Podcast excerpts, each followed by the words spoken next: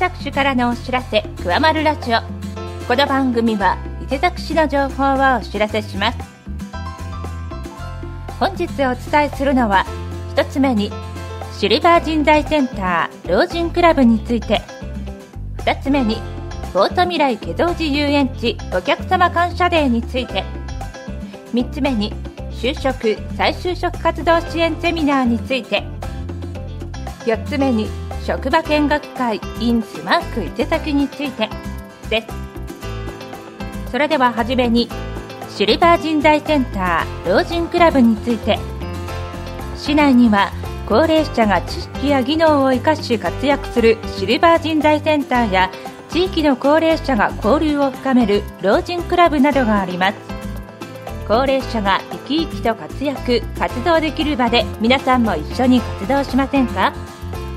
シルバー人材センターには現在370人を超える会員が登録しており仕事や講習会を通じて毎日生き生きと活躍しています。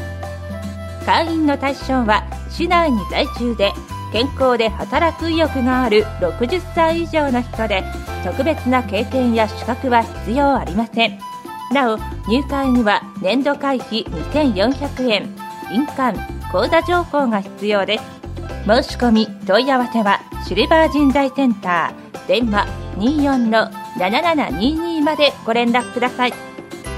また老人クラブは地域の高齢者がレクリエーションや奉仕活動などを通じて仲間同士の交流を深める自主組織です。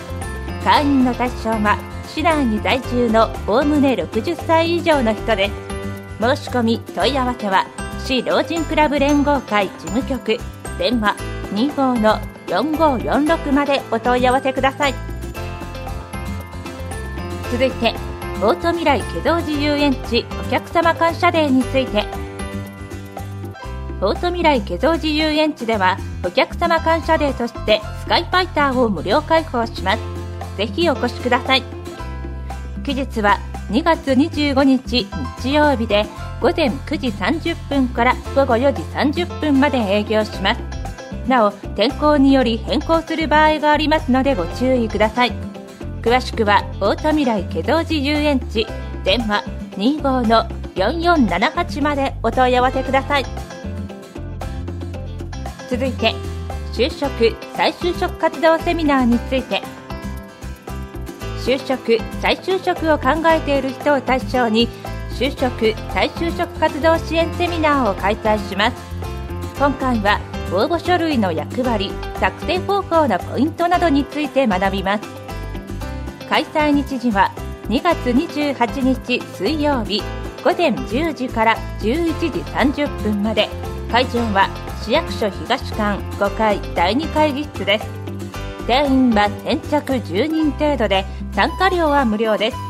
申し込みは2月27日火曜日までにお電話にて商工労働課へお申し込みください。申し込み問い合わせは商工労働課電話27-2755までご連絡ください。続いて職場見学会 in スマーク伊勢崎について。就職活動をしている人を対象にスマーク伊勢崎内の各店舗を回る職場見学会を開催します。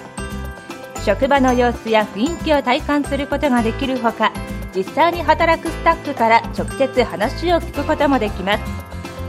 開催日は3月12日火曜日で時間は第1部は午前10時30分から12時30分まで第2部は午後1時30分から3時30分までです。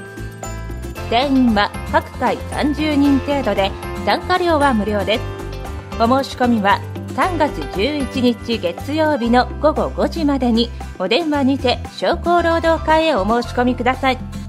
申し込み問い合わせは商工労働課。電話27-2755までご連絡ください。伊勢崎市からのお知らせ「くわまるラジオ」をお伝えいたしました。ご紹介した内容の詳細は広報伊勢崎または伊勢崎市のホームページをご覧ください。